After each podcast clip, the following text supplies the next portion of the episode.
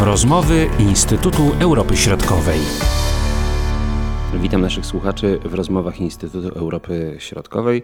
Kolejne zagadnienie, którym będziemy się zajmowali, to organizacje pozarządowe, a może dokładnie Amnesty International.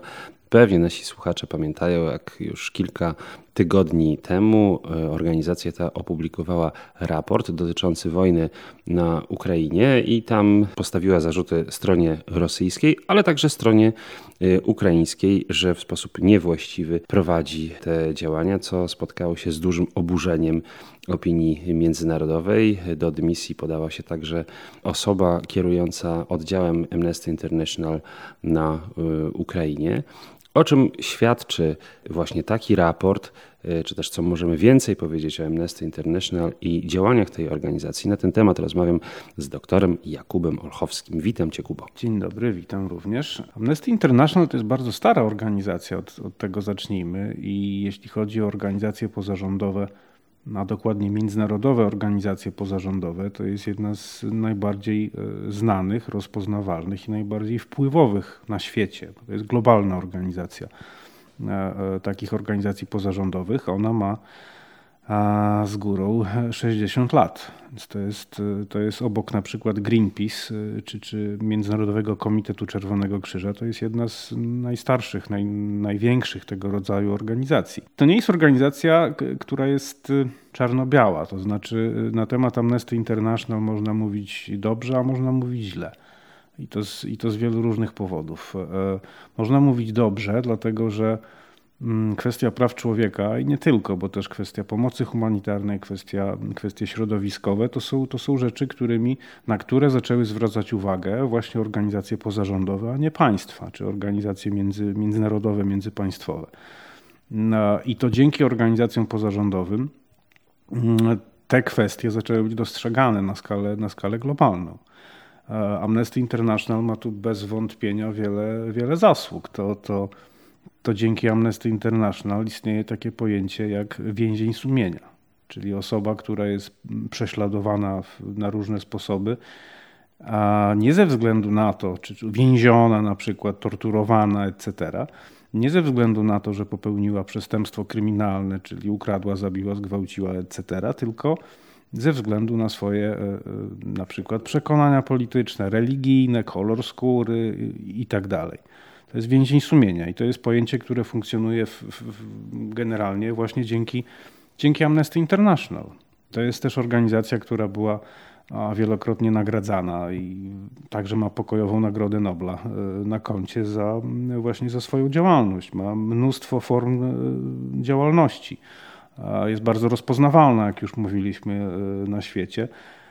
Pomogła tysiącom, tysiącom, tysiącom ludzi, bo, bo co jest ważne, taką jedną z zasad działalności tej organizacji jest pomaganie konkretnym osobom, a nie walka z systemem, z jakąś dyktaturą czy, czy jakieś ogólne deklaracje. Tylko właśnie pomaganie konkretnym osobom znanym z imienia i nazwiska. I to niewątpliwie wszystko są y, plusy. No a przejdźmy teraz do tych y, minusów. No mieliśmy ten raport, który właśnie wywołał to y, wzburzenie i gorącą dyskusję. Jak można ofiarę z katem zrównywać? To jest właśnie szerszy problem, bo także dotyczący nie tylko Amnesty International, ale w ogóle organizacji mm, pozarządowych. Ale skupmy się na Amnesty International, bo mm, po pierwsze, tak jak już mówiliśmy, to jest jednak organizacja bardzo kontrowersyjna. Z, czasem z powodów no, bardzo subiektywnych, bo zajmuje się ochroną praw człowieka, a prawa człowieka nie wszyscy respektują, czy nie wszyscy w ogóle uważają, że, że, że, prawa człowieka istnieją i w ogóle należy je, należy je respektować. To już jest pierwsza płaszczyzna e, konfliktu. E, ta organizacja jest też, e, no, zwłaszcza przez środowiska prawicowe różnego rodzaju, no, uważana za organizację po prostu lewicową, a nie niezależną, i to jest kolejny powód mm, no, krytyki Amnesty International i pewnych różnych sporów i konfliktów e, wokół tego. Zresztą nawet to, to widać w Polsce, dlatego że Amnesty International co do zasady e, opowiada się e, przeciw karze śmierci w jakiejkolwiek formie, a jednocześnie opowiada się za legalną aborcją. W Polsce oba te tematy są tematami bardzo gorącymi i kontrowersyjnymi, i tym samym Amnesty International w Polsce jest bardzo kontrowersyjna, bo, bo Polacy są podzieleni akurat jeśli chodzi o te, o te dwie kwestie bardzo.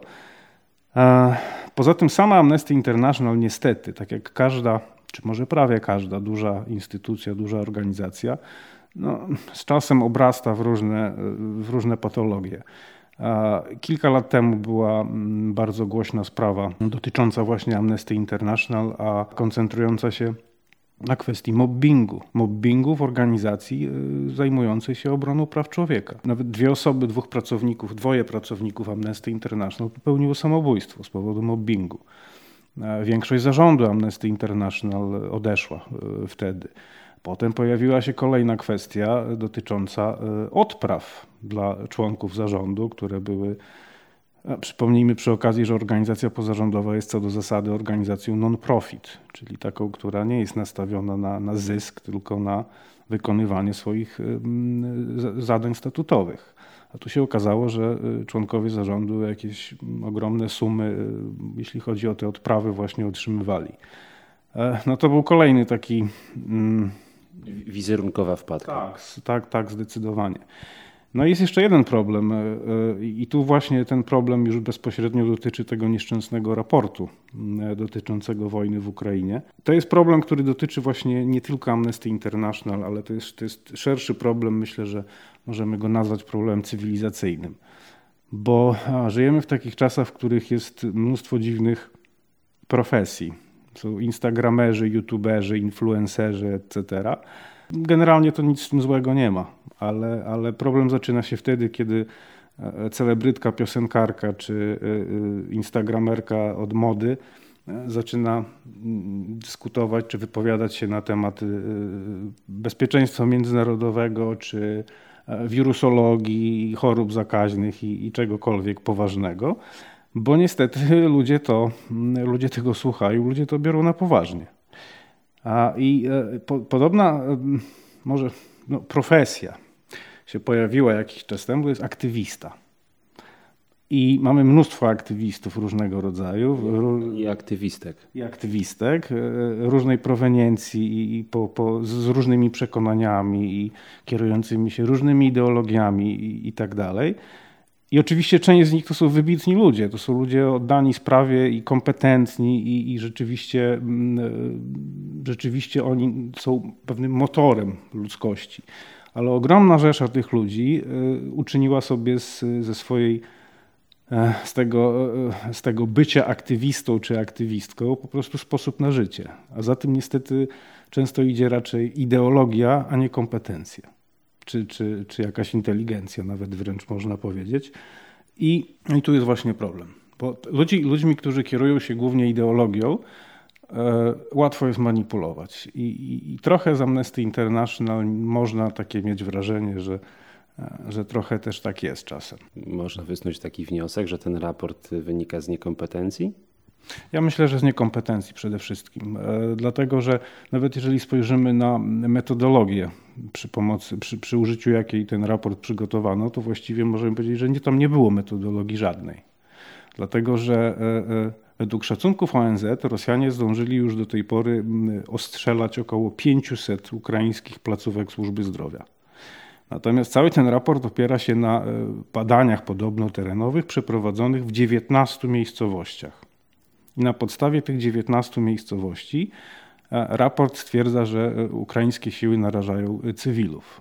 Czemu to jest niekompetencja? Bo wygląda na to, że aktywiści Amnesty International uważają, że Ukraińcy, tak jak ukraińska armia, tak jak w średniowieczu, powinna wyjść na pole gdzieś i czekać, aż przyjdzie armia rosyjska i tam na polu, z dala od ludności cywilnej, z tymi Rosjanami walczyć.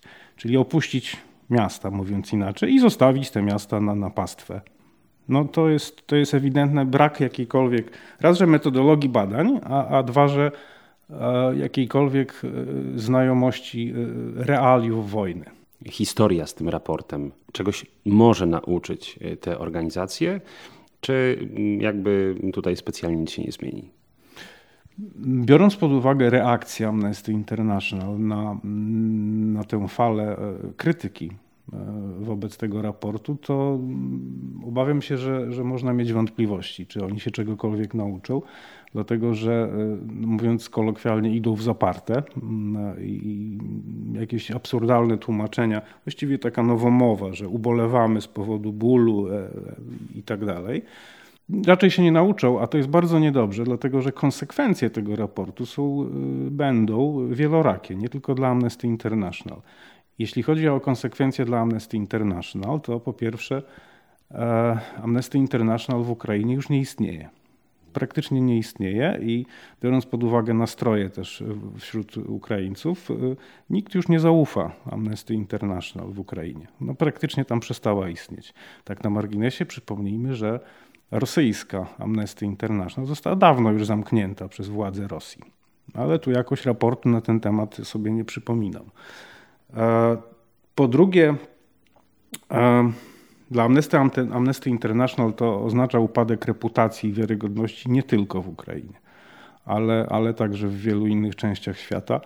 A to jest, to jest cios wizerunkowy, dlatego że e, w przypadku organizacji pozarządowych, zwłaszcza zajmujących się takimi rzeczami jak prawa człowieka czy, czy ekologia, wiarygodność to jest jeden z podstawowych zasobów. Jeśli taka organizacja nie ma wiarygodności, to, to właściwie ona przestaje, e, przestaje mieć jakieś znaczenie, traci reputację i traci wpływy. Ale jest jeszcze gorsza konsekwencja tego, zupełnie abstrahując od samej Amnesty International, mianowicie ten raport mm, jest de facto zachętą dla Rosjan do, dla, do kontynuowania tej ich kampanii terroru, ostrzeliwania szkół, przedszkoli, osiedli mieszkalnych, szpitali itd., tak dlatego że oni teraz mają e, potwierdzony według nich, oczywiście bardzo chętnie się teraz powołują na ten raport zresztą, potwierdzony przez niezależną organizację y, dowód, że no tam są przecież wojska ukraińskie, więc możemy tam strzelać. To jest, y, to jest efekt, tak jak mówię, abstrahując od samej Amnesty International i jej losów, to jest fatalna konsekwencja. No i te konsekwencje pewnie będą widoczne na przestrzeni najbliższych miesięcy. I będzie ten raport jeszcze wypływał niejednokrotnie szczególnie właśnie w, w narracji rosyjskiej, w propagandzie rosyjskiej. Dziękuję bardzo. Kuba Olchowski. Dziękuję. Były to rozmowy Instytutu Europy Środkowej.